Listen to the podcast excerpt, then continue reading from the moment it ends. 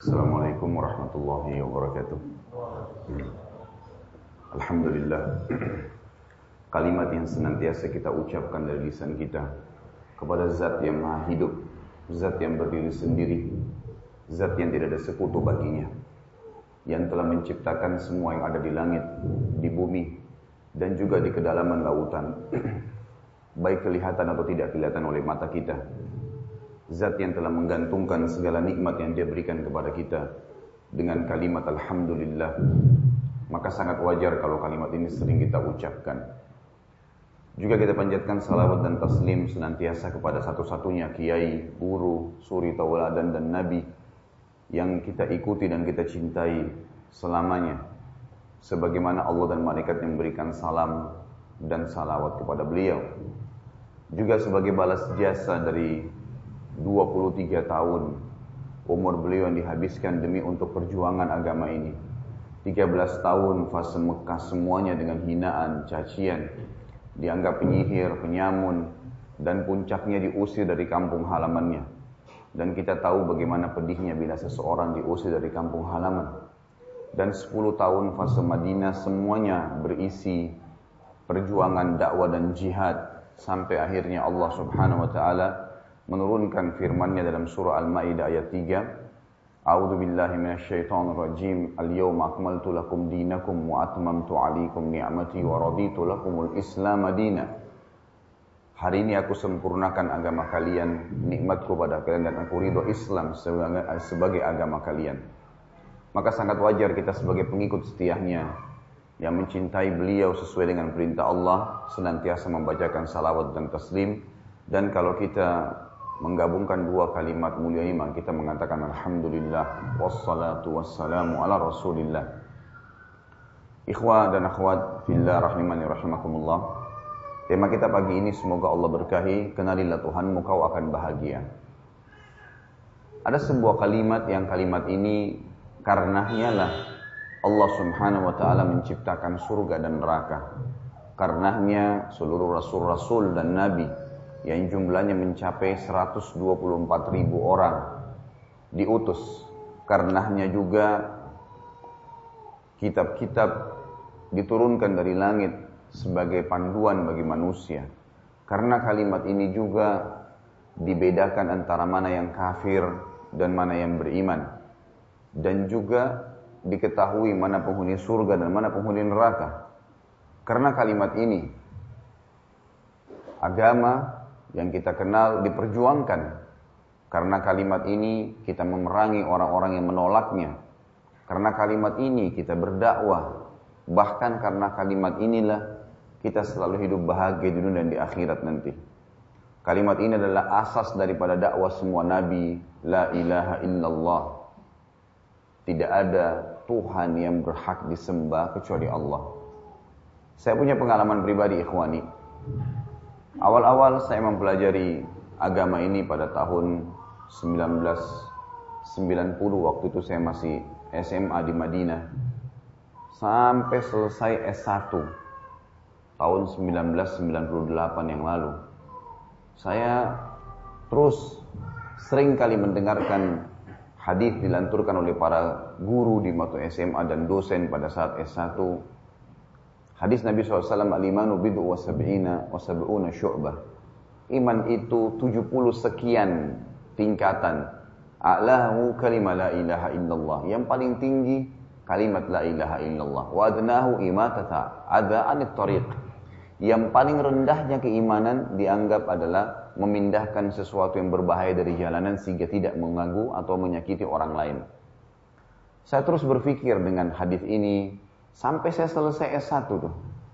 Masih terus saya berpikir, apa makna daripada hadis ini? Apakah seseorang di pinggir jalan kita pegang tangannya, lalu kita berkata padanya, ucapkan kalimat la ilaha illallah. Lalu dia ucapkan, sementara mungkin dia itu adalah orang kafir yang mungkin kalau dengan mengucapkan kalimat itu baru masuk Islam misalnya. Atau seseorang yang ahli maksiat, banyak maksiatnya, bahkan mungkin perbuatan-perbuatan yang bisa membawa ada kekufuran, tidak sholat, syirik kepada Allah subhanahu wa ta'ala. Dengan itu pun dia ucapkan, apakah dia sudah sampai derajat tertinggi dari keimanan? Atau apa makna kalimat ini? Saya terus berdoa kepada Allah Azza wa Jalla untuk diberikan petunjuk agar saya bisa memahami makna ini sebenarnya.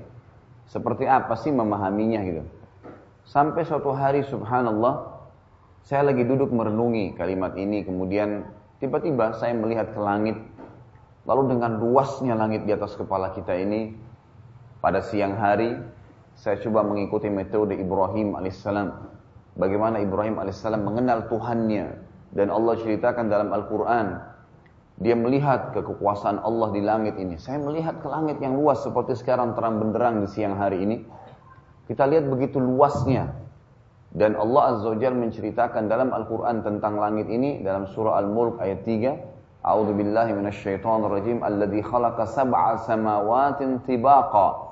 Allah lah yang telah menciptakan langit itu tujuh lapis, tibaqa itu bersusun. satu dua tiga empat lima enam tujuh bumi kita di bawahnya. Ma tara fi khalqir rahmani min tafawut. Kau tidak akan pernah bisa mendapatkan celah kekurangan dari ciptaan Zat yang Maha Pengasih.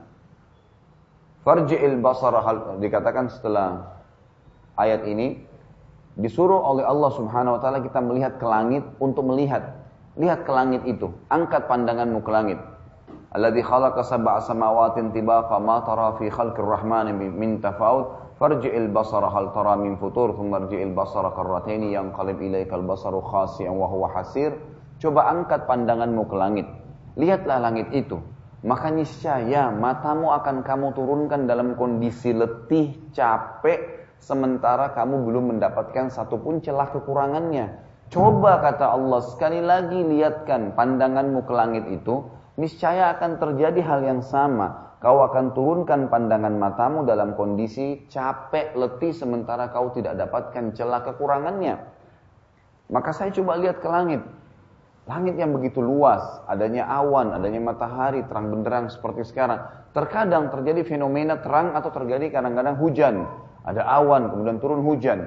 Di malam hari, bintang-bintang yang jumlahnya tidak terhitung lagi, miliaran kata para ilmuwan, itu semuanya kelihatan, terlihat. Dengan mata kita ada yang terlihat, ada yang tidak terlihat.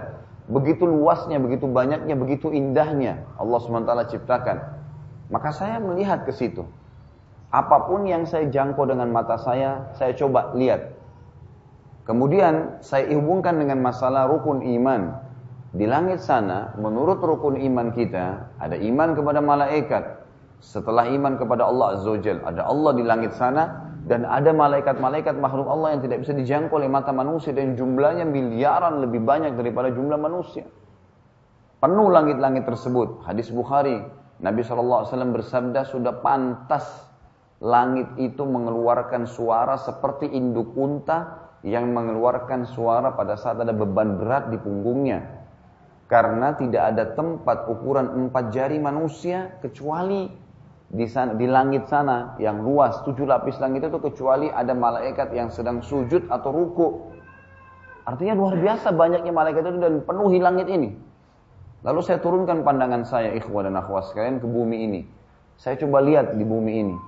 Lihat sudah manusia, beragam macam suku, bahasa, warna kulit, poster tubuh, paras wajah.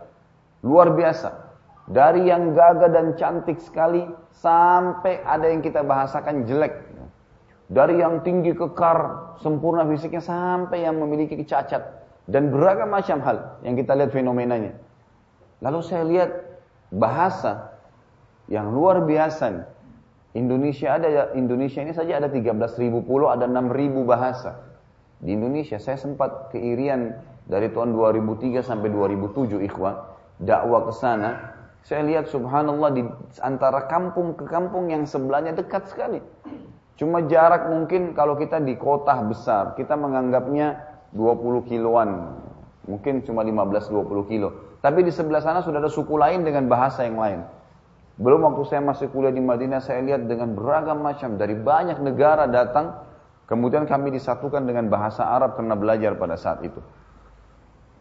Karakter, sifat-sifat yang berbeda-beda. Begitu pula, saya coba lihat ke jenis hewan yang bisa dijangkau oleh mata saya. Yang sering kita lihat ayam, yang sering kita lihat kambing, sapi, serangga-serangga, ngamuk, lalat, gitu kan. Apalah yang terjangkau dengan mata. Saya coba lihat fenomena hewan-hewan ini yang luar biasa keajaibannya. Ada bulu yang ada bulunya, ada yang jalan dengan dua kaki, ada yang jalan dengan empat kaki, ya. Ada yang juga ya jalan dengan perutnya seperti ular, dan Allah Subhanahu wa taala jelaskan dalam Al-Qur'an masalah itu. Semua hewan-hewan yang bisa dijangkau, ada burung berterbangan di langit sana, ada burung, ada hewan-hewan yang berjalan di atas melata di atas bumi ini. Dan juga saya pernah melihat cuplikan dokumenter tentang lautan, bagaimana keajaiban hewan-hewan yang ada di sana. Sampai sekarang ilmuwan mengatakan ada jutaan spesies yang ada di lautan itu, dengan beragam macam sifatnya, karakternya, poster tubuhnya, warnanya, miliaran jumlahnya, bukan cuma jutaan, jutaan spesiesnya, tapi miliaran jumlahnya, tidak terkecuali, hampir semuanya banyak jumlahnya. Kemudian saya mengambil sebuah kesimpulan, ikhwah. Kesimpulan saya adalah ternyata yang dimaksud oleh hadis yang tertinggi dari tingkat iman adalah kalimat la ilaha illallah, kembali kepada makna yang selalu ulama sebutkan dalam kitab-kitab tauhid, la ma'budu bihaqqin illallah, tidak ada pencipta, pemilik, pemusnah, pengawas semua yang kita lihat atau tidak kita lihat kecuali Allah. Itu maknanya. Memahami dasar makna ini sangat penting. Makanya para ulama kalau kita temukan dalam buku-buku fikih, buku akidah, kalau ada sesuatu yang sangat penting maka mereka selalu menjelaskan definisinya dulu. Bahkan lebih dalam mereka mengatakan lugatan wastilahan, ada istilah etimologi dan terminologinya supaya difahamin tuh. Apa itu etimologi secara bahasa apa sih? Fikih misalnya. Kemudian secara istilah itu apa? Tujuannya agar sebelum belajar dalil, sebelum menghafal, sebelum mengulang-ulangin pertemuan, kita sudah paham apa yang sedang kita bahas nih, apa yang sedang kita kaji. Maka itu target utamanya. Dan itu subhanallah mempermudah kita akhirnya mengaplikasikan, menerima dan kita aplikasikan dalam kehidupan kita sehari-hari. Maka saya mengambil kesimpulan, ikhwah, saya pertemukan dengan definisi Tuhan yang disebutkan di dalam kamus-kamus kita, buku-buku akidah kita. Tuhan itu adalah pencipta. Ada lima sifat mutlak Tuhan. Dia menciptakan, dan menciptakan ini dari tidak ada menjadi ada. Telur yang cair menjadi anak ayam, bisa bergerak, bisa bersuara, bisa dinikmatin dagingnya, asalnya cair. Sperma laki-laki lebih halus dari debu. Kalau gumpalan-gumpalan sperma itu dalamnya ada miliaran sperma kecil. Sperma kecil itu yang satu saja nanti akan menembus sel telur. Dia dan sel telurnya saya pernah lihat dibesarkan hampir seribu kali lipat dari aslinya. Itu kecil sekali dan dikatakan para ilmuwan itu lebih kecil daripada debu. Itu bisa menjadi manusia kayak kita. Bisa ngomong, bisa melihat, bisa jalan, bisa marah, bisa senang. Kita lihat biji dilempar di tanah, tiba-tiba tumbuh. Itu namanya menciptakan. Dari tidak ada menjadi ada sesuatu yang baru. Sifat Tuhan yang pertama menciptakan. Yang kedua, dia memfungsikan. Harus ada padanya. Kalau orang cuma buat, tidak difungsikan, berarti dia bukan menciptakan. Dia bukan bukan bukan memiliki benda itu. Tapi dia, seperti kita misalnya manusia, kalau diciptakan tanpa difungsikan, kita akan seperti patung, gak ada bedanya. Cuman dipahat, dibentuk, dibuatin mata dan segalanya, buatin lubang, udah ditaruh, dipajang. Tapi ini difungsikan. Difungsikan ini yang itu dengan sesuatu yang luar biasa. Para ilmuwan sampai sekarang hanya bisa membuat robot, itu pun harus dengan tenaga listrik, ya. Tidak bisa, para ilmuwan mengatakan, tidak, kami tidak akan pernah bisa membuat persis seperti manusia. Mau dibuat dari bahan karet, susah. Mau dibuat, tidak bisa. Dia tidak akan bisa bergerak. Mau dibuat dari bahan seperti sekarang, besi-besi, plastik, akan seperti robot saja. Harus ada tenaga listriknya. Dan tidak ada istilah seperti manusia. Ada darah, ada daging, ada tulang, dibungkus dengan kulit, tidak rusak. Secara ilmiah manusia membuktikan, daging itu kalau sudah ditaruh, mau dibungkus bagaimanapun, Kalau bukan di suhu tinggi, yang suhu dingin yang sangat tinggi, freezer yang sudah membuat dia beku, maka pasti rusak sebagus apapun kemasan antum. Tapi di sini bagaimana Allah Azza wa Jalla mengemas nih tidak rusak. Tidak bisa, darah bisa mengalir, kemudian daging, tulang ketemu dikemas jadi satu. Kemudian itu bisa tidak rusak. Dari mana ini? Ini satu hal yang luar biasa nih, difungsikan, diciptakan, difungsikan. Kemudian yang ketiga, disiapkan asopan, menyiapkan asopan atau kebutuhan. Yang akan kita bahas, kalau tidak salah nanti malam atau besok, masalah saudaraku, inilah rahasia rezekimu. Pada saat kita bahas masalah rezeki nanti panjang lebar saya jelaskan. Tapi yang jelas yang ketiga ini ikhwani dan akhwat rahimahumullah adalah bagaimana Tuhan itu menyiapkan asopan. Seperti misal, kita sudah diciptakan nih. Mata kita sudah diciptakan. Sudah difungsikan, bisa bergerak. Kelopak mata bisa tutup mata. Tinggal butuh asopan. Asopannya mata adalah cahaya. Kalau nggak ada cahaya, nggak bisa melihat. Coba kalau antum lagi di tempat gelap gulita, nggak bisa lihat apa-apa. Gelap sekali. Walaupun mata antum berfungsi, walaupun mata antum normal, tidak pakai kacamata atau tidak buta, tetap nggak bisa melihat. Dia butuh asopan cahaya. Telinga kita butuh asopan suara. Hidung kita butuh asopan oksigen. Semuanya. Perut, tubuh, anggota kita ini butuh asopan makanan, sayur-sayuran, buah-buahan. Kita lihat bagaimana di sini asopannya disiapkan oleh Allah Azza wa Jalla. Nggak ada yang bisa menyiapkan asopan ini gitu. Matahari terbit. Nanti akan kita pelajari bagaimana kubu orang-orang kafir kepada Allah Azza wa Jalla yang mereka akhirnya tidak bisa ya terkurung di sebuah poin yang mereka tidak bisa jawab. Dialog antara Ibrahim alaihissalam dengan Namrud nantinya. Yang keempat ikhwani, mengawasi. Jadi setelah diciptakan, difungsikan, disiapkan asopannya, yang keempat itu pengawasan, diawasi. Awasan ini kalau bahasa kita sederhana umat Islam pelajari dari kecil buku fikih halal haram. Banyak orang cuma menganggap halal haram itu biasa. Padahal sebenarnya halal haram itu pengawasan Allah Azza wa Jalla. Ini makanan boleh, ini makanan tidak boleh. Itu pengawasan. Kapan salah masuk yang haram itu bukan cuma sekedar berdosa tapi berefek bagi kesehatan. Maka ini difahamin, di, diawasin. Antum kalau lagi sakit, lagi sakit, kena virus. Penyakit itu kan virus. Virus kita anggap flu misalnya. Antum kalau flu kena virus. Pada saat kena virus, tubuh kita lagi melawan itu. Maka ada hal-hal yang tidak boleh antum lakukan yang nanti menguatkan si virus itu. Seperti misalnya kalau lagi flu minum dingin misalnya, atau lagi meriang minum dingin. Apa yang terjadi coba? Kalau antum lagi sehat kayak sekarang Masya Allah, ada air es dikasih, kita minum biasa saja, nyaman. Coba kalau lagi meriang, antum mau sentuh nggak? Mau minum nggak air es itu? Dari mana perasaan tidak mau sentuh? Apa sebabnya? Gitu. Maka ini kata ulama, pengawasan secara ya, alami dari Allah Azza wa Jalla. Dibuat sensor dalam diri kita. Kita bukan minum lagi, sentuh aja nggak mau. Gitu. Kita nggak mau sama sekali. Jadi pada saat kita sedang sakit, atau kita misalnya lihat fenomena alam yang gelaplah, hujan keraslah, khawatir jadi banjir, kita punya sensor alami untuk tidak ke sana, gitu lah. Untuk tidak keluar.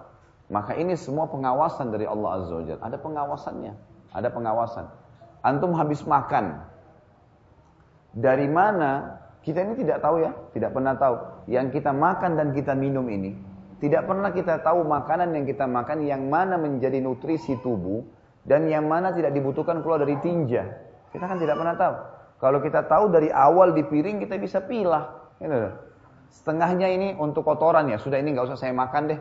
Misal, setengahnya ini buat nutrisi tubuh saya, nanti tubuh saya jadi kuat. Kita gak bisa begitu. Semua dimakan, proses alami terjadi di tubuh kita. Dari mana prosesnya? Kenapa bisa menjadi energi sebagian? Kenapa bisa sebagian dibuang jadi tinja? Maaf, antum buang air besar itu, itu hasil makanan yang tidak dibutuhkan oleh tubuh, dibuang. Dari mana nih prosesnya nih, gitu kan? Sehingga ada yang tidak dibutuhkan oleh tubuh, ada yang dibutuhkan oleh tubuh, dan itu proses alami. Ini pengawasan alami yang orang tidak bisa bantah secara akal. Kalau ini ada penciptanya, nggak mungkin gitu. Terawasi, minum, perasaan-perasaan yang kita muncul, ikhwani, lapar, haus, gitu kan? Itu semuanya proses alami pengawasan. Haus itu bukti nyata secara alami tubuh kita lagi butuh cairan. Dari mana itu? Kok bisa ada, gitu kan? Dan kita juga sudah diciptakan dengan kadarnya lagi. Minum air misalnya, kita lagi haus nih. Begitu kita minum, ada rasa yang kita rasakan, oh ternyata cukup nih. Setengah gelas sudah cukup. Dari mana rasa antum tuh? Yang kita rasain nih, afwan, maaf, mau makan, mau minum, mau buang air besar, mau buang air kecil. Rasa itu sendiri sensor alami yang sudah terciptakan dan semua makhluk bisa rasakan. Bayangkan kalau kita nggak punya rasa lapar, kita nggak punya rasa haus, kita nggak pernah tahu tubuh kita kapan membutuhkan. Apa yang terjadi kira-kira? Orang bisa meninggal di tengah jalan. Dia nggak tahu ini lapar atau enggak. Tiba-tiba lemes, jatuh, mati. Tapi ada rasa lapar. Oh iya, sekarang tubuh kamu lagi butuh makan. Makan. Sudah makan pun ada rasa lagi. Oh, udah cukup kenyang. Dari mana antum berhenti makan? Karena ada rasa itu. Itu proses pengawasan alami yang memang sifatnya ilahiyah itu. Itu memang haknya Tuhan, gak bisa diganggu gugat. Kalau kita dalam Islam, kita menyimpulkan Tuhan itu adalah Allah Azza wa Jalla. Jelas. La ilaha illallah. Ini maknanya. Jadi ada pengawasan. Dan yang kelima, yang terakhir, memusnahkan. Pemusnah. Allah Subhanahu wa Ta'ala yang menciptakan dan Dia yang akan memusnahkan. Antum lihat manusia yang mati, hewan-hewan yang mati, pohon-pohon yang mati, semua itu pengawasan Allah. Itu itu adalah pemusnahan dari Allah Azza wa Jalla. Dan ini sifat ilahi. Lima hal ini, subhanallah, tidak terbantahkan. Tidak ada yang bisa membantahnya. Untuk lebih jelasnya, ikhwani, saya akan berikan gambaran beberapa dalil dulu, kemudian kita akan jelaskan kubu-kubu. Kubu orang yang tidak beriman, saya akan berikan gambaran kepada antum sekalian dengan izin Allah. Kubu orang yang tidak beriman dari kalangan raja-raja yang sudah berkuasa di muka bumi, dari kalangan ilmuwan yang dianggap cerdas, kalangan pemikir, filosof bahasa akademiknya. Bagaimana mereka kehidupannya pada saat tidak tahu ada Tuhan namanya Allah? Dengan kecerdasan dan kekayaan, kelebihan fisik yang mereka miliki. Dan nanti saya akan buatkan antum kubu yang kedua, kubu orang yang beriman kepada Allah Azza wa Jalla. Apa hasilnya? Apa efeknya? Dan puncaknya nanti, inti bahasan kita, pertanyaannya tiga. Di mana Tuhan itu? Kenapa Tuhan itu tidak kelihatan? Dan bagaimana saya berhubungan dengan Tuhan itu? Tiga pertanyaan ini inti bahasan kita. Tapi saya akan kemas ini sebelum masuk ke inti pertanyaan atau e, pertanyaan tadi jawabannya, maka saya akan kemas ke contoh-contoh yang sangat banyak sehingga antum antum bubar insya Allah dari masjid ini antum sudah tidak ragu sedikit pun. Apapun antum hanya takut, tunduk, memohon, meminta, tak apa saja kecuali tidak akan terjadi kecuali kepada Allah Azza wa Jalla. Udah enggak ada lagi. Memang la ilaha illallah, enggak ada selain Dia. Memang enggak layak, enggak ada yang bisa disembah, enggak ada yang bisa dimohon, enggak ada yang bisa ditakutin, enggak ada. Nah itu akan lebih jelas nanti dengan contoh-contoh dan realitanya. Sebelumnya saya akan bacakan ayat-ayat Al-Quran di mana Allah Azza wa Jalla perkenalkan dirinya sebagai Tuhan. Dan pertemukan ayat-ayat ini dengan semua sekutu yang disembah selain Allah. Semua pohon dianggap keramat kah, kuburan kah, setan kah, awan kah, gunung kah, apa saja. Selain Allah Azza wa Jalla, pertemukan dengan apa yang Allah sebutkan tentang dirinya. Tidak akan pernah bisa seimbang. Dalil pertama, surah Az-Zumar. Surah nomor tiga puluh sembilan, ayat enam puluh dua sampai enam puluh tiga. A'udzubillahi minasyaitonirrajim. Bismillahirrahmanirrahim. Allahu khaliqu kulli syai' wa huwa ala kulli syai'in qadir. Allah itu yang selama ini disebut sebagai Tuhan, yang kalian yakini dengan itu, termasuk bahasa kepada orang-orang yang sudah beriman. Dan orang-orang yang belum beriman, ketahuilah ada Tuhan kalian namanya Allah. Siapa Dia? Khaliqu kulli syai', pencipta segala sesuatunya. Kalian lihat, tidak lihat, di langit, di bumi, di kedalaman lautan, tidak ada kecuali Dia yang menciptakan. Semua ini ada dengan izinnya. Wa huwa ala kulli syai'in qadir, dan Dia mampu mengerjakan apapun. Kata ulama tafsir, Dia mampu menghidupkan yang sudah mati, mematikan yang sudah hidup, membuat makhluk-makhluk yang baru, memusnahkan semua yang sudah ada, mem- mem- melimpah-limpahkan persiapan stok kebutuhan makhluk. Menarik semua kebutuhan itu sampai mereka kehabisan stok. Semuanya itu adalah hak kausalitasnya. Wa huwa ala kulli syai'in qadir. Menyembuhkan, apalagi kalau cuma masalah kecil, nyembuhin orang sakit, mengayakan orang susah, menolong orang yang terzalimi, itu masalah kecil. Nanti kalau antum fahamin nih, masalah-masalah yang tiap hari kita hadapin, fenomena ini, ada yang pusing dengan orang tidak bayar utang, ada yang pusing karena penyakitnya sudah sepuluh tahun nggak sembuh, jadi kecil dengan memahami ayat-ayat seperti ini. Allah Azza wa Jalla bukan cuma itu, tuh kecil. Wa huwa ala kulli syai'in qadir. Hal-hal yang besar, bumi ini dan seluruh alam semesta, ikhwani, bisa dihancurin sama Allah Azza wa Jalla. Habis semua, Allah ciptakan makhluk yang baru. Bisa kalau Allah mau. Ada dalam ayat Al-Quran dijelaskan masalah itu. Allah Azza wa Jalla mampu melimpah-limpahkan, memberikan hidayah kepada semua kita. Kemudian juga akan diberikan semua melimpah rezekinya. Dan Allah mampu juga menarik semuanya itu. Habis, tidak ada apa-apa. Allah bisa membuat semuanya kemarau, semuanya habis. Allah Azza wa Jalla mampu mengerjakan apapun. Ini tidak ada yang bisa lakukan ini. Tidak mustahil ada yang bisa lakukan. Siapapun yang mengaku raja, raja juga tetap haus. Yang mengaku apapun, nanti akan kita berikan contoh dalam masalah itu.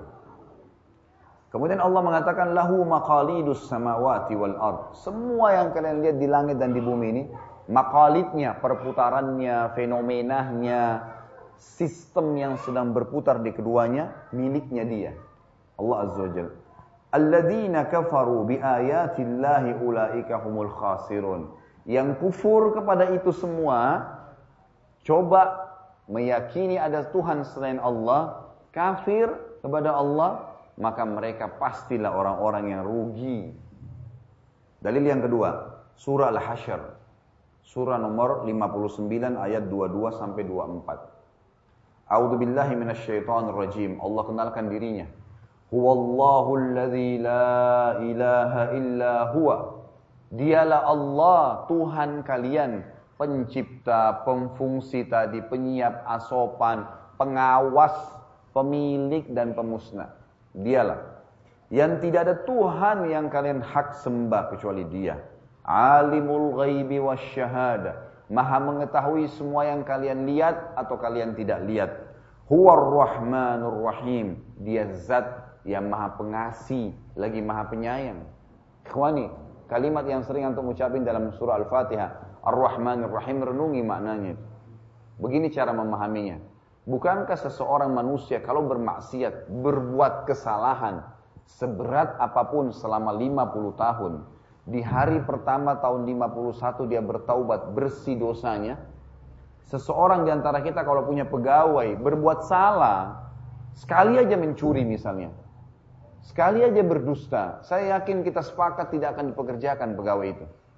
Bagaimana dengan orang yang berbuat lima puluh tahun dusta, lima puluh tahun zina, lima puluh tahun riba, dosa-dosa yang dilakukan? Dengan subhanallah taubat nasuha, kata ulama, bisa lebih kurang dari setengah jam. lima puluh tahun dosanya bersih. Dari mana ada seperti ini nih? Di kalangan manusia, mustahil udah, gak mungkin. Bagaimana kalau ada orang pernah nipu antum tiga kali deh, gak usah sekali, tiga kali. Apalagi kalau kita mau bicara, pasti antum tidak akan mau lihat lagi orangnya. Bagaimana kalau orang berbuat menipu itu sampai sepuluh kali, sampai sepuluh tahun, bukan satu kali sepuluh kali, sepuluh tahun. Allah Azza wa Jalla membuka pintu taubatnya. Dalam sebuah riwayat Bukhari dikatakan, Nabi shallallahu alaihi wasallam pernah jalan dengan beberapa sahabat lalu melihat seorang ibu lagi menyusui. Tentu tertutup dengan kain, tapi kelihatan ibu itu lagi menyusui bayinya. Kata Nabi shallallahu alaihi wasallam, siapa yang bisa ngambil bayi itu dari ibunya? Kata para sahabat, tidak ada ya Rasulullah. Jangankan manusia, hewan aja kalau diambil anaknya akan ngamuk. Kata Nabi shallallahu alaihi wasallam, demi Zat yang ubun-ubunku dalam genggamannya, maksudnya demi Allah, Tuhan kalian Allah lebih sayang dari, kepada kalian daripada ibu itu kepada anaknya. Allah Azza wa Jalla Maha Penyayang luar biasa. Kita sudah buat salah masih bisa minta ampun, diampuni. Huwar Rahmanur Rahim. Lalu Allah bilang lagi, huwallazi la ilaha illa huwa. Sadarilah, yakinilah dengan pikiran kalian, ikrarkan dengan pikiran, ikrarkan dengan dengan lisan dan yakini dengan hati kalian, dialah Allah yang tidak ada Tuhan. Enggak ada yang perlu kalian takuti, tunduki, mintai, sembahi kecuali Allah. Al-Malikul Quddus, raja yang sebenarnya. Quddus itu yang maha suci. Kata ulama tafsir, yang maksud dengan Quddus, Allah ciptakan kebaikan dan keburukan. Semua perilaku kita ini diciptakan oleh Allah Subhanahu wa taala, tapi Allah jelaskan, ini baik ya, ini buruk. Nikah baik, perintah, dapat pahala tuh kalau dikerjain. Zina sama, hampir sama kebutuhan biologis, tapi ini buruk. Dosa ya, masuk neraka. Diingatkan, Allah menciptakan semua baik dan buruk. Allah ciptakan dusta, maaf, kejujuran dan dusta. Allah subhanahu wa taala ciptakan memang, tapi Allah bilang, ini jujur, pegangi, jadikan prinsip hidup kalian, dan dusta jauhi. Allah Azza wa Jalla ciptakan semuanya. Allahu khaliqu kulli syai', semua diciptakan, baik dan buruk, gitu kan? Tapi apa kata Nabi shallallahu alaihi wasallam? Kalau kalian lazimilah kejujuran walaupun depan mata kalian kehancuran, jauhilah kedustaan walaupun depan mata kalian keberhasilan. Allah ciptakan semuanya, tetapi Allah itu kudus. Artinya kudus tidak pernah bersifat yang buruk yang dia ciptakan, cuma bersifat yang baik. Jadi Allah itu jujur selamanya, nggak pernah ada kedustaan sama sekali. Allah itu baik selamanya, nggak pernah jahat selamanya. Terus begitu. Jadi Allah subhanahu wa taala itu sifat kudusnya. Assalam, selalu damai, nggak ada saingannya, nggak ada lawannya, selalu tentram sepanjang ya masa, nggak kenal waktu, nggak kenal tempat. Al-Mu'min, yang selalu betul-betul diyakini dan benar dengan keputusannya. Al-Muhaimin, yang membedakan, yang menjelaskan mana baik mana buruk. Al-Aziz, yang maha mulia. Al-Jabbar, yang maha perkasa. Al-Mutakabbir, yang maha sombong. Kalau antum memahami kalimat-kalimat yang agung ini, saya pernah kasih contoh di pengajian begini, ikhwani. Saya pernah ada anak saya, Masya Allah, umur dua tahun setengah sekarang, laki-laki. Sering waktu kecil, saya sering dari dari umur setahun setengah, biasa tangannya saya pegang. Genggaman tangannya saya letakkan di dua jari saya, kemudian saya angkat badannya. Coba saya latih supaya pergelangannya kuat. Dan Alhamdulillah berhasil gitu. Saya merasakan anak kecil yang satu tahun setengah, dua tahun itu punya power, punya kekuatan.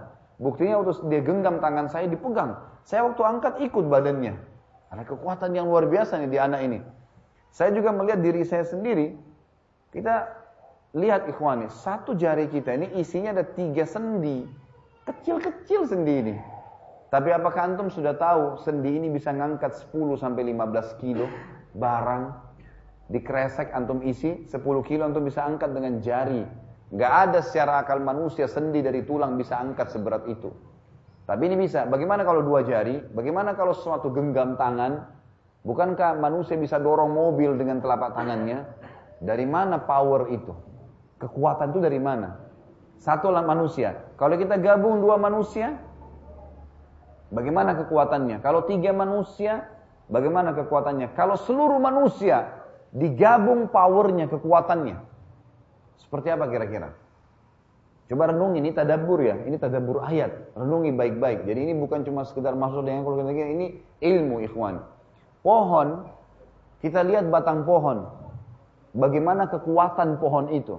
Pohon ini aja depan masjid kita yang sudah tumbuh Masya Allah, kalau kita mau goncang ada itu kan kekuatan. Itu satu pohon. Bagaimana kalau kita tiga pohon disatuin, dilengketin, lebih kuat lagi. Kalau seratus pohon, kalau seluruh pohon di muka bumi ini disatuin semua, bukankah di dalamnya ada power yang besar? Hewan, kita lihat gajah misalnya satu ekor. Gajah itu punya kekuatan luar biasa. Bagaimana kalau dua gajah digabungin? Bagaimana kalau seluruh gajah digabungin powernya? Bagaimana kalau seluruh hewan, singanya, gajahnya, harimaunya, dari yang besar sampai yang kecil semua digabungin kekuatannya? Power apa yang kelihatan? Belum gunung-gunung, belum air, belum udara, belum api, belum banyak sekali nih. Makhluk-makhluk semuanya nih. Kata para ulama, semua itu hanya sebagian kecil dari jabarnya Allah. Dari Allah itu maha perkasa, karena itu cuma kecil kekuatan yang Allah kasih. Allah subhanahu wa taala sebagai pencipta jauh lebih kuat daripada, makanya memiliki sifat jabar. Jabar ini gak ada manusia yang milikin. Ini perkasa ekstra, ya, gitu. Luar biasa gitu. Yang tenaganya nggak pernah habis. Gitu. Itu sifatnya Allah Subhanahu Wa Taala yang luar biasa. Dan mutakabbir sifat sombong. Memang Allah Subhanahu Wa Taala sombong. Haknya sebagai pencipta. Dalam hadis Bukhari dikatakan, hadis Qudsi, Kata kata Nabi sallallahu alaihi wasallam, Allah subhanahu wa taala berfirman, sombong itu pakaianku. Siapa yang berani memakainya, maka dia telah menantangku. Riwayatnya dikatakan, saya akan lemparkan dia ke dalam api neraka. Memang sifatnya Allah Azza wa Jalla. Ini tolong diikuti satu persatu, ikhwani, ya, karena ini bersambung. Subhanallahi amma yushrikun. Ini bukan perkataan saya, firman Allah. Maha suci Allah terhadap mereka, apa yang mereka sekutukan. Apa yang kalian mau minta dari selain Allah ini?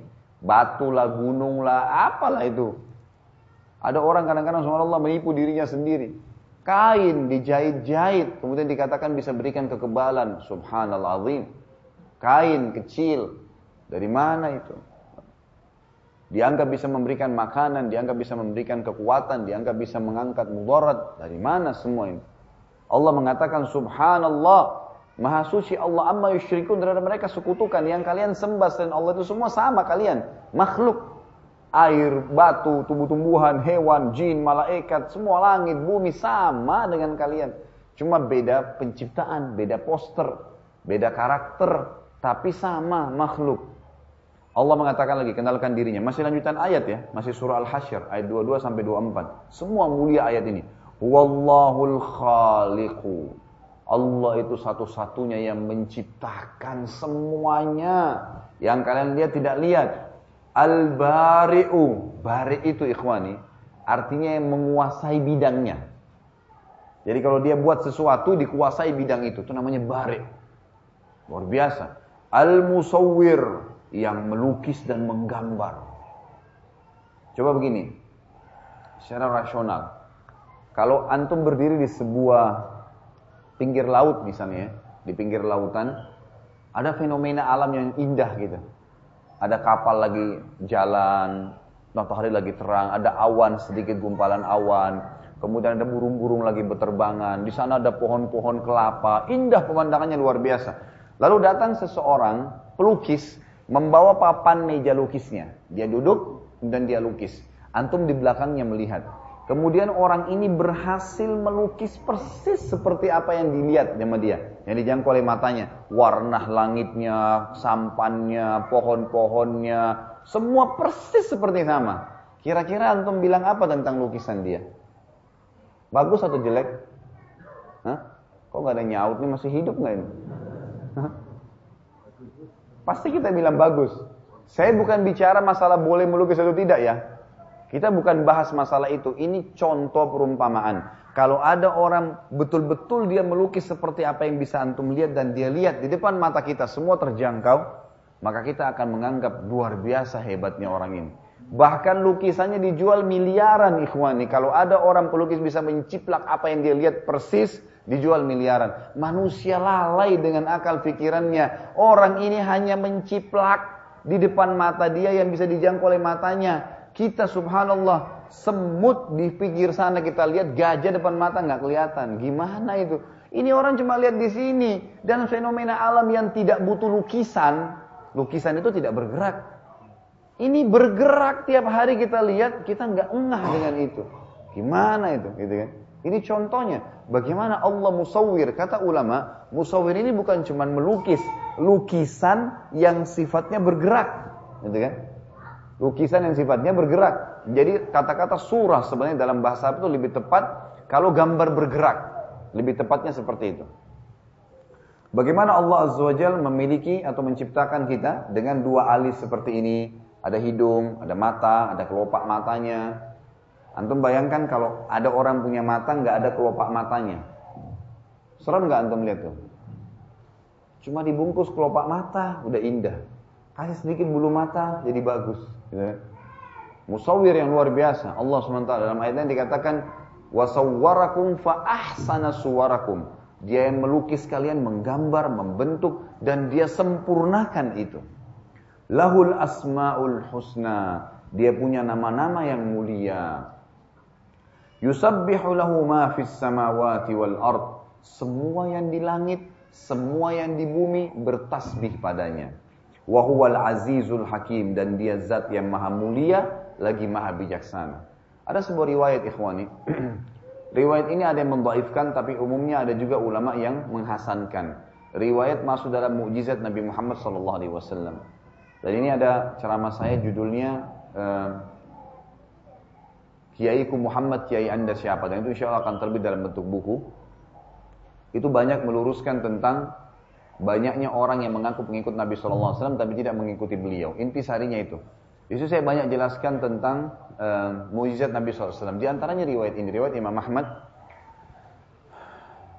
Jabir bin Abdullah radhiyallahu anhu berkata, satu hari kami pernah pulang bersama Nabi sallallahu alaihi wasallam dari, dari, dari salah satu perjalanan safar. Begitu tiba di kota Madinah, masuk di pintu gerbang Madinah, maka kami melewati suku Najjar. Suku Najjar ini salah satu suku dari asli Madinah yang tinggal di, di gerbang Madinah, gitu kan. Jadi dulu di zaman Nabi sallallahu alaihi wasallam itu suku, persuku itu tinggal di kotak-kotak gitu. Mereka berkumpul semuanya. Jadi orang kalau mau datang, oh saya mau ke pemukimannya suku Najjar, ya ke sana gitu. Suku ini di sini gitu kan. Mereka punya pemukiman-pemukiman. Kebetulan dari pintu gerbang kota Madinah itu begitu masuk pintu gerbangnya, dan zaman dulu memang ada tembok dan ada pintu gerbang kota. Sehingga kalau musuh mau menyerang ditutup pintu gerbang itu gitu kan. Suku yang pertama dekat pintu gerbang namanya suku Najjar. Waktu Nabi sallallahu alaihi wasallam masuk di sana, kata Jabir radhiyallahu anhu, saya melihat ada unta jantan sedang mengamuk. Unta jantan sedang mengamuk. Unta jantan ini ngamuk, dan unta jantan ini ikhwani seperti kuda. Ya, kalau ngamuk bisa nendang, bisa gigit. Gitu. Tapi unta ini lebih lebih luar biasa lagi, ya. Lebih powernya lebih kuat. Dan kalau unta jantan lagi ngamuk ini nggak sembarangan orang bisa meredahkan. Nah, biasanya ada cara-cara tertentu dan harus orang tertentu pun dibutuhkan waktu yang lama. Maka kata Jabir radhiyallahu anhu, ya Rasulullah, depan anda ini ada unta jantan lagi ngamuk, hati-hatilah. Kata Jabir radhiyallahu anhu, tiba-tiba saya melihat Nabi sallallahu alaihi wasallam tetap dengan untanya, menghadap ke unta yang sedang mengamuk itu dan berkata, ta'al, kesinilah. Kata Jabir, terjadi sebuah fenomena yang luar biasa. Bagi kita mungkin biasa karena kita tidak pernah lihat unta, gitu kan? Atau jarang, mungkin kita tidak pernah tahu. Untuk kalau orang Arab itu tahu benar. Bagaimana unta jantan kalau ngamuk tuh susah sekali, luar biasa, nyerang, bisa gigit, bisa nendang, gak ada yang berani taklukin gitu, susah. Nanti dia sudah redam dua tiga jam baru kemudian bisa didekatin. Bahkan kadang-kadang kalau dia lagi marah, walaupun unta betinanya didekatkan, unta betinanya pun diserang sama dia. Jadi luar biasa gitu. Maka tiba-tiba kata Jabir, fenomena yang biasa orang Arab tahu itu berubah. Waktu Nabi sallallahu alaihi wasallam mengatakan ta'al, unta itu dengar suaranya, unta itu menghadap ke Nabi sallallahu alaihi wasallam. Lalu dia turunkan mulutnya ke tanah, unta itu, dan dia seret sampai di hadapan Nabi sallallahu alaihi wasallam sebagai bentuk penghinaan. Dia turunkan mulutnya, kemudian di dekat Nabi sallallahu alaihi wasallam baru diangkat mulutnya. Lalu tenang, nggak marah, nggak apa unta itu, tiba-tiba lunak gitu, jinak dia tiba-tiba. Lalu kata Nabi sallallahu alaihi wasallam, mana tali kekangannya? Dikasih, ambil, dikasih, diikat. Lalu kata Nabi sallallahu alaihi wasallam, ini yang jadi saksi bahasan kita. Demi zat yang ubun-ubunku dalam genggamannya, maksudnya demi Allah, tidak ada sesuatu pun di langit ataupun di bumi. Semua, sesuatu ini bisa benda mati, benda hidup di mata manusia. Sesuatu pun di langit dan di bumi, melainkan tahu saya utusan Allah, kecuali pembangkang dari jin dan manusia. Tahu maksudnya apa ikhwani? Yang tadi firman Allah subhanahu wa taala, semua yang di langit dan di bumi bertasbih, ini demi Allah benar nih. Tembok, pohon, angin, air, semua bertasbih dan semua tahu Allah itu ada. Semua tahu Nabi sallallahu alaihi wasallam adalah utusan Allah. Yang tidak tahu ini, ini kecil ikhwani. Banyak orang kadang-kadang anggap, oh orang kafir banyak jumlahnya. Demi Allah kecil, gak ada apa-apanya orang kafir itu. Kita bukan bicara ruang lingkup kita saja sebagai manusia. Semua selain manusia dan jin ini, dari hewan-hewannya, dari tumbuh-tumbuhannya, dari fenomena, gunung-gunung, air, udara, semua ini tunduk dan bertasbih kepada Allah. Ini makna firman Allah. Kita nggak sendirian nih beriman, gitu kan? Sampai ulama mengatakan dari makna tafsir ayat ini, air yang diminum oleh seseorang, kalau dia orang mukmin, maka air itu kalau bisa ngomong dan dia dengar akan mengatakan, kalau saya eh, saya bersyukur kepada Allah karena menjadi bagian anggota tubuhmu. Dan kalau dia orang fasik atau orang kafir, air itu akan mengatakan kalau bukan takdirnya Allah, saya enggak sudi jadi bagian tubuhmu. Orang kalau faham kalimat ini ikhwani, bagaimana bisa orang masuk ke kamar hotel berzina, kemudian dianggap enggak ada yang lihat? Dari mana? Bukankah udara yang anda hirup itu ciptaan Allah? Bukankah lampu yang dipakai cahaya ciptaan Allah? Bukankah peranjang, spray kain, kapas yang ada di situ ciptaan Allah? Bukankah semua ini udah apa saja ciptaan Allah subhanahu wa taala akan jadi saksi hari kiamat? Mau tahu buktinya hadis yang sahih, di mana Nabi shallallahu alaihi wasallam bersabda, siapapun yang sholat di sebuah tempat, tempat itu akan jadi saksi untuknya hari kiamat. Bagaimana bisa sejadah, tembok, ini semua jadi saksi? Itu rahasia Allah subhanahu wa taala, tapi memang mereka semua mengetahui itu. Di dalam hadis Bukhari yang lain, pernah Nabi shallallahu alaihi wasallam, ini hadis sahih riwayat Bukhari tentang mukjizat Nabi shallallahu alaihi wasallam. Nabi shallallahu alaihi wasallam pernah, kata Jabir bin Abdullah, eh, Anas bin Malik di sini meriwayatkan hadis. Kata Anas radhiyallahu anhu, satu waktu Nabi shallallahu alaihi wasallam seringkali kalau khutbah atau ceramah itu sandar di mihrab beliau. Jadi mihrab seperti ini, ikhwani, ada batang pohon yang kurma yang sudah ditebang atasnya, ditebang akarnya, kemudian ditancapin. Lalu itu didempet-dempetin, jadilah tembok. Jadi tidak ada semen dan batu kayak kita sekarang. Zaman dulu seperti itu kurang lebih. Maka Nabi shallallahu alaihi wasallam dulunya, awal-awal itu di Madinah, beliau kalau khutbah Jumat, beliau kalau nasehatin orang, ada pengajian, itu beliau kalau capek, beliau sandar ke batang pohon itu. Ya, ada batang pohon besar pas di depan mihrab beliau, jadi sutrahnya. Maka kata Jabir, datanglah seorang sahabiat, seorang wanita yang berkata, ya Rasulullah, saya punya seorang pegawai, mahir buat ya, kayu. Saya mau buatin anda mimbar, boleh nggak? Kata Nabi shallallahu alaihi wasallam, silahkan. Lalu wanita itu pulang dan memberitahukan kepada pegawainya. Ringkas cerita, tiba hari Jumat, tidak tahu berapa lama dibuat mimbar itu. Tiba hari Jumat, Nabi shallallahu alaihi wasallam keluar dari rumah beliau ingin khutbah Jumat, lihat mimbar sudah siap. Biasanya Nabi shallallahu alaihi wasallam tidak pakai mimbar.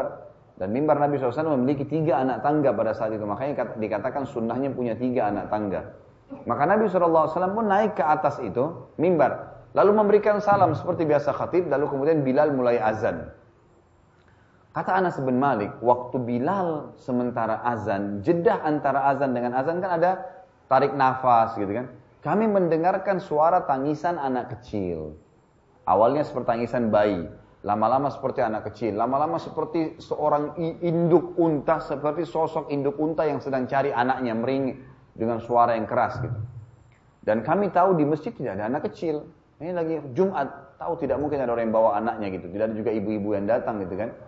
Maka kata Anas bin Malik, saya melihat, kami melihat Nabi shallallahu alaihi wasallam turun dari mimbarnya, kemudian mendatangi batang pohon yang ada di depan mihrabnya, lalu memeluknya seperti memeluk anak-anak, seperti memeluk anak kecil. Lalu beliau bersabda, demi Allah, demi Zat yang jiwaku dalam genggamannya, kalau aku tidak memeluknya maka dia akan menangis sampai hari kiamat.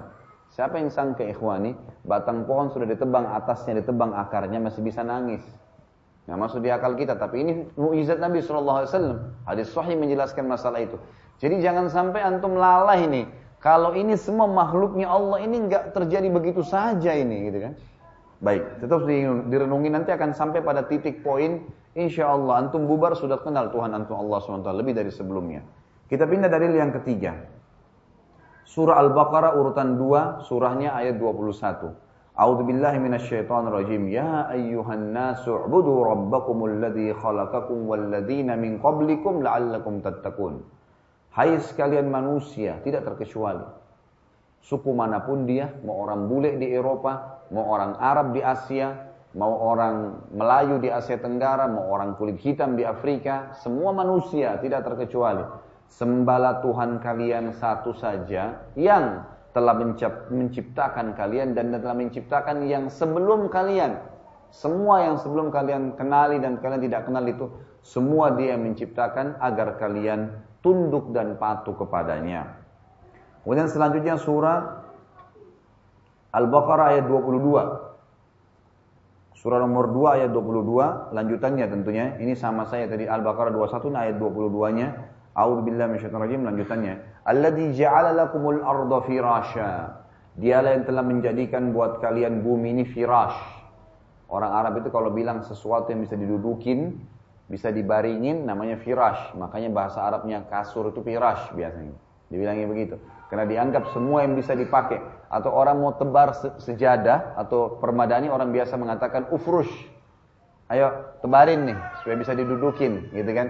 Itu dikatakan, Allah mengatakan kalimat ini, dialah yang telah menjadikan bumi ini firash. Bisa didudukin, bisa ditidurin, bisa diinjak, bisa ditocok tanamin, bisa diambil hasilnya, gitu kan. Wassamaa'a binaa'a, dan langit dijadikan sebagai bangunan. Wa anzala minas samaa'i maa'an fa akhraja bihi minas thamarati rizqan lakum. Lalu dia juga yang telah menurunkan dari langit hujan itu, dan dengan hujan itu keluarlah buah-buahan sebagai rezeki dan kebutuhan kalian. Banyak orang subhanallah mengeluh dengan hujan, ikhwani. Coba tadabburi. Hujan, orang anggap hujan terus nih, keluhan.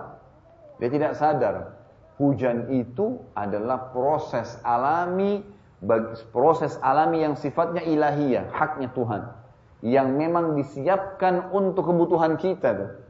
Ini kalau lagi musim panas begini, antum lihat sungai segala got kosong ya, kering. Kemana airnya? Pernah nggak antum pikir kemana airnya? Secara ilmiah itu menguap, ditarik oleh panasnya matahari ini menguap, dan menguapnya sampai ke atas, sampai ke langit tuh, sampai ke awan. Dan di awanlah semua air ini tertampung. Di, mereka, ini airnya tidak melewati lawan, pas di awan bertumpuk tuh, dengan hikmah Allah bertumpuk di situ. Dan di awan itu subhanallah, para ilmu mengatakan penelitian, ternyata air yang tadinya diangkat pun itu kotor, bekas dipakai oleh manusia, kotoran hewan, sudah berubah warna, berubah rasa, difilter. Ini antum yang punya air isi ulang, lihat filter antum itu, seperti itu filter fungsinya awan tuh. Kemudian diturunkan oleh Allah Azza wa Jalla dalam kondisi suci, bersih lagi. Makanya Nabi shallallahu alaihi wasallam kalau turun hujan, membuka imamahnya dan kadang-kadang membuka sebagian bajunya, membiarkan air hujan kena. Ditanya oleh para sahabat, kenapa ya Rasulullah? Kata Nabi shallallahu alaihi wasallam, sesungguhnya dia baru saja turun dari rahmat Tuhannya. Di sini sebagian ulama hadis bilang, baru Allah sortir nih, difilter kembali, jadi segar kembali, boleh dipakai, suci. Air suci kembali. Orang banyak ngeluh, oh karena hujan lebat jadi banjir. Salah, yang buat banjir kitanya nutup saluran airnya untuk ngalir ke sungai dan lautan. Coba kalau enggak, maka enggak ada masalah sebenarnya, gitu kan? Jadi bagaimana Allah subhanahu wa taala mengatakan dia menurunkan air hujan sehingga keluar untuk kalian rezeki. Fala taj'alu lillahi andadan wa antum ta'lamun. Jangan pernah jadikan untuk Allah andad. Jamak daripada nid, maksudnya saingan. Enggak ada yang bisa bersaing sama Allah. Sementara kalian tahu sebenarnya, kalau kalian mau belajar, kalian tahu.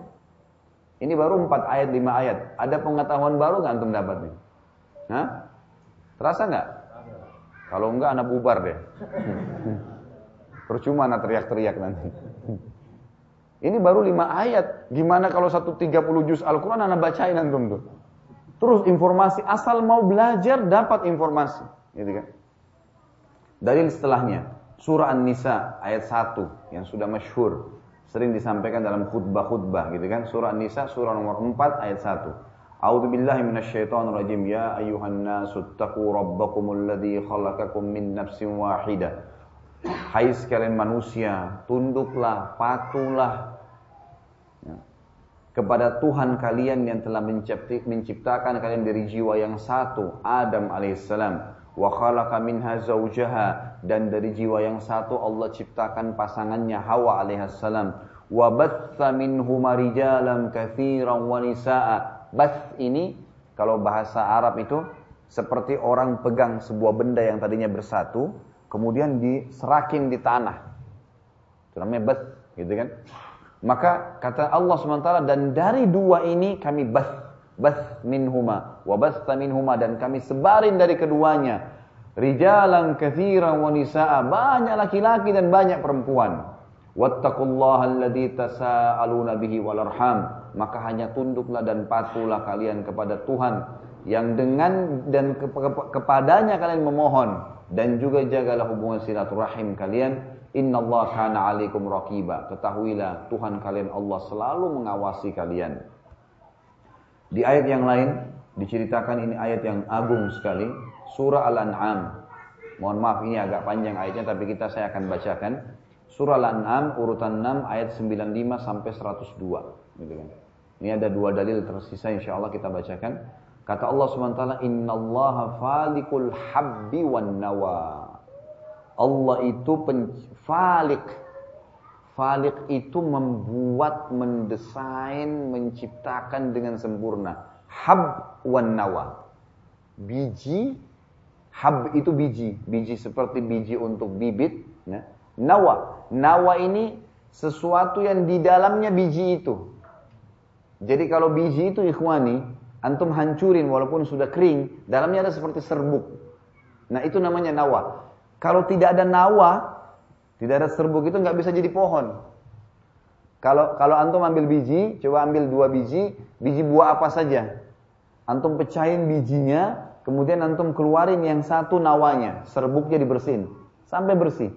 Taruh di sebelah dengan biarin yang satu masih ada nawanya, masih ada biji di dalam, eh, serbuk di dalamnya. Biarin. Nanti yang tumbuh pasti yang ada nawanya. Allah mengatakan Allah yang menciptakan hab itu bijinya dan nawa di dalamnya. Kalimat yang sensitif sekali nih, gitu kan? Orang kalau secara ilmiah memikirkan luar biasa kalimat Allah ini. Allah yang ciptakan tuh, didesain sedemikian rupa, gitu kan? Yukhrijul hayya minal mayyit. Dari situ nanti Allah juga mengeluarkan yang hidup dari yang mati. Ini biji dianggap mati ya. Keluar pohon dari situ, hidup. Wa yukhrijul mayyita minal hayy.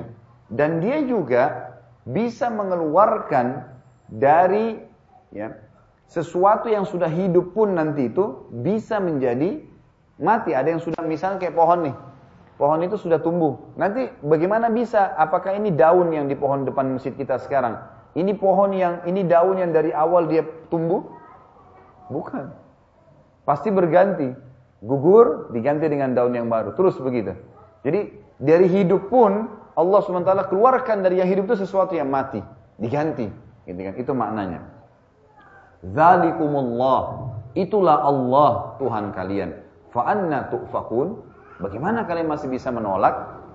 Falikul isbah. Dia yang menciptakan pagi. Kita kadang-kadang manusia ini cuma tahu bangun, aktivitas kita makan, sarapan, ngobrol, tidak pernah berpikir fenomena alam. Allah aja akal pikiran kita. Dia menciptakan waktu pagi nih. Mulai terbit matahari, mulai terang, orang mulai beraktivitas. Wa ja'alal laila sakana, dan menjadikan malam tentram, tenang untuk istirahat. Wasyamsa wal qamara husbana, dan matahari juga bulan. Perhatikan ya, Allah terus sebutkan satu persatu per item nih. Nggak ada manusia yang bisa begini tuh. Dia menyiapkan matahari dan bulan husbana. Husbana itu bisa berarti petunjuk, penerang, gitu kan? Panduan. Zalika takdirul azizil alim. Itulah sesuatu yang telah ditentukan oleh Zat yang maha mulia juga maha mengetahui. Wa huwa alladhi ja'ala lakumun nujuma litahtadu biha fi dhulumatil barri wal bahr. Dialah yang telah menjadikan buat kalian bintang-bintang gemerlapan yang kalian bisa jadikan sebagai petunjuk di malam hari kalau kalian sedang berada di daratan atau di lautan. Ini teman-teman nelayan tahu pasti. Kalau di lautan, mereka jadikan petunjuk bintang-bintang. Atau orang yang sering bepergian, tapi zaman sekarang sudah banyak lampu. Kalau zaman dulu tuh orang masuk di padang pasir, dia tidak tahu harus di mana arahnya kecuali lihat bintang-bintang. Qad fassalnal ayati liqaumin ya'lamun. Kami telah jelaskan ayat-ayat kami ini untuk kaum yang mau belajar. Wa huwal ladzi anzala minas samaa'i maa'an fa akhrajna bihi nabata kulli syai'in kulli syai'in fa akhrajna minhu khadiran nukhriju minhu habban mutarakiban wa minan nakhli min tal'iha kinwanun daniyatun wa jannatin min 'anabin waz zaituna war rumman waz zaituna war rumman mushtabihan wa ghairu mutasyabih. Dan dia juga yang telah mengeluarkan dia yang telah menurunkan hujan dari langit dan mengeluarkan dari air hujan itu tumbuh-tumbuhan yang semuanya tumbuh-tumbuhan apapun apapun jenisnya tumbuh dengan air hujan itu. Maka kami keluarkan dari tumbuh-tumbuhan itu sesuatu yang berwarna hijau, dan kami keluarkan lagi dari pohon-pohon yang sudah hijau itu ada biji-biji lagi. Biji-biji ini nanti akan mengeluarkan buah-buahannya, gitu ya.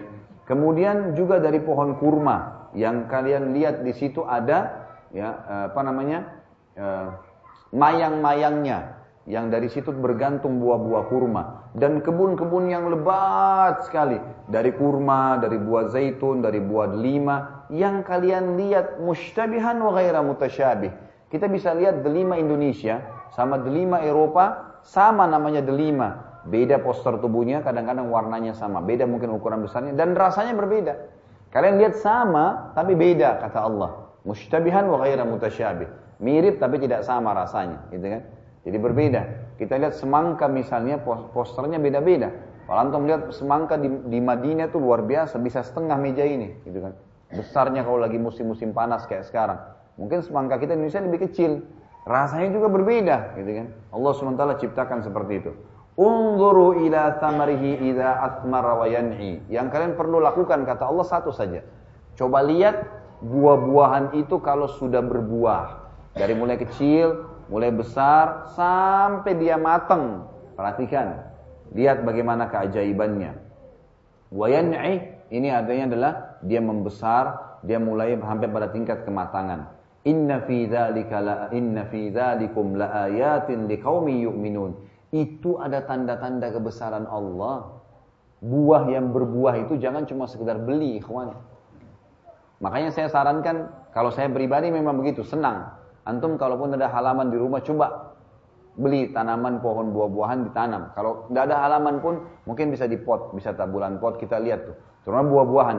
Kemudian kita tadaburi ayat ini, bagaimana pada saat tumbuh, bagaimana pada saat keluar buahnya. Saya pribadi ya, Allahu a'lam kalau antum, tapi saya pribadi kalau lagi melihat pohon mangga di depan rumah saya itu lagi berbuah, itu kenikmatannya tersendiri. Sampai saya nikmatin setiap hari kalau lagi tumbuh membesar, saya lihat sentimeternya mulai membesar sampai dia matang. Pada saat dia matang itu gembiranya rasanya pada saat memetiknya, ini matang di pohon sendiri. Biasanya orang begitu ya. Bahkan kadang-kadang di pasar dibedain, ini matang pohon Pak, ini beda misalnya. Maka itu juga Allah memang berikan, mengatakan di situ ada tanda-tanda kebesaran Allah bagi kaum yang mau beriman. Wa ja'alu lillahi syuraka al-jinna wa khalaqahum. Mereka menjadikan sekutu-sekutu dari jin. Yang jin itu diciptakan oleh Allah. Wa kharaqu lahu banina wa banatin bighairi ilm. Lalu mereka mengatakan Allah itu punya anak, laki-laki atau perempuan, tanpa ada ilmu. Subhanahu wa ta'ala amma yasifun. Maha suci Allah terhadap apa yang mereka gambarkan. Badi'us samawati wal ard. Sadarilah semua keajaiban langit dan bumi ini, penciptaannya, pengawasannya, yang kesempurnaannya Badi namanya. Badi'us samawati wal ard, dia yang melakukan semua itu, seluruh langit dan bumi. Anna yakunu lahu waladun wa lam takun lahu sahibah. Pakai akal kalian sebagai manusia. Dalam alam kalian sendiri manusia yang aku ciptakan kata Allah, tidak mungkin ada orang punya anak tanpa ada pasangan hidupnya, gitu kan? Tanpa ada perempuannya, gitu. Kata Allah bagaimana? Allah bisa punya anak tanpa ada sahibah, enggak ada pasangannya. Memang Allah enggak butuh itu. Wa khalaqa kulla syai', dan dia menciptakan segala sesuatunya. Wa huwa bikulli syai'in alim, dan dia bukan cuma menciptakan, dia tahu, mengawasi apapun, ya. Dzalikumullahu rabbukum, itulah Tuhan kalian Allah. La ilaha illahu, tidak ada Tuhan yang berhak kalian sembah kecuali Dia. Khaliqu kulli syai'in fa'buduh. Sekali lagi diulangi, dia pencipta segala sesuatunya, maka sembahlah dia. Wa huwa ala kulli syai'in wakil, dan dia atas segala sesuatunya mengawasi, mengetahui, ya. Wakil itu mendampingi, mengetahui, pengawasan. Dalil yang terakhir baru kita masuk ke contoh-contohnya. Ini tentu masih banyak ikhwan ya, masih banyak sekali. Tapi dalilnya tidak tidak tidak terbatas dalam Al-Quran. Ini cuma sebagian kecil, tujuh atau delapan dalil saya angkatkan. Ada mungkin ratusan, bahkan saya bahasakan ribuan ayat Al-Quran yang seperti ini, bahkan mungkin lebih hebat. Cuma keterbatasan ilmu saya saja ya. Maka surah Al-Hajj, urutan dua puluh dua ayat tujuh puluh tiga. Allah subhanahu wa ta'ala menantang kita dengan firman-Nya. Ya ayyuhan nasu duriba mathalun fastami'u lah. Wahai sekalian manusia, tidak terkecuali diberikan perumpamaan untuk kalian, maka fikirkan baik-baik. Innal ladzina tad'una min dunillahi lan yakhluqu dhubaban walau ijtama'u lah. Semua yang kalian seru, sembah, mohon, takuti selain Allah, jin kah, batu kah, kuburan kah, pohon kah, apa saja, mereka tidak akan pernah menciptakan seekor lalat walaupun mereka bersatu. Semua tidak akan pernah mampu. Wa in yadhlub min wa in yadhlubhumudz dzubabu syai'an la yastankidhuhu min. Dan kalau lalat itu mengambil sesuatu dari mereka, mereka tidak mampu mengambilnya kembali. Kita punya segelas air, segelas susu, lalat datang hinggap, diambil setetes, dibawa lari, bisa kita ambil kembali? Allah nantang dengan akal pikiran. Lalat, hewan yang kecil, sering kita lihat di tempat-tempat sampah, maaf azzakumullah, dan kalau datang kita usir. Yang kita anggap tidak ada nilainya, lalat kalau mati tidak dipedulikan, gitu kan. Allah kasih contoh itu. Dan ini sering Allah kasih perumpamaan karena lalat ini memang selalu dilihat oleh manusia. Kata Allah, da'ufat talibu wal matlub, sungguh lemah yang menyembah dan yang disembah, gitu kan. Bahkan dalam sebuah hadis kata Nabi shallallahu alaihi wasallam, bumi semua ini, dunia ini semuanya dengan perhiasannya tidak ada nilai. Eh, apa, dunia eh, sesungguhnya dunia ini dan seluruh yang ada di dalamnya tidak ada nilainya. Eh, eh, bahkan Allah Nabi shallallahu alaihi wasallam mengatakan setengah lembar sayapnya lalat lebih bernilai di sisi Allah Subhanahu wa Taala daripada dunia dan seluruh perhiasannya. Seluruh kita ini, seluruh makhluk ini di bumi ini semua digabung dengan perhiasannya, gak ada nilainya di mata Allah. Kalau kita lihat lalat kadang-kadang tidak ada nilainya, Allah berikan contoh tuh. Bahkan dunia yang kalian tinggalin dan kalian semuanya tidak terkecuali, gak ada nilainya di mata Allah. Lebih, lebih bernilai setengah sayapnya lalat daripada kita semua di mata Allah Azza wa Jalla. Ini harus kita fahamin baik-baik, gitu kan? Baik, saya akan masuk sekarang ikhwani. Ini adalah tadabbur ayatnya, ini muqaddimah. Ya. Kita masuk ke bahasan-bahasan lebih spesifik lagi, lebih ke dalam, gitu. Lebih butuh konsentrasi, tapi dengan tenang, dengan santai aja, sehingga antum tangkap dengan enak. Gitu.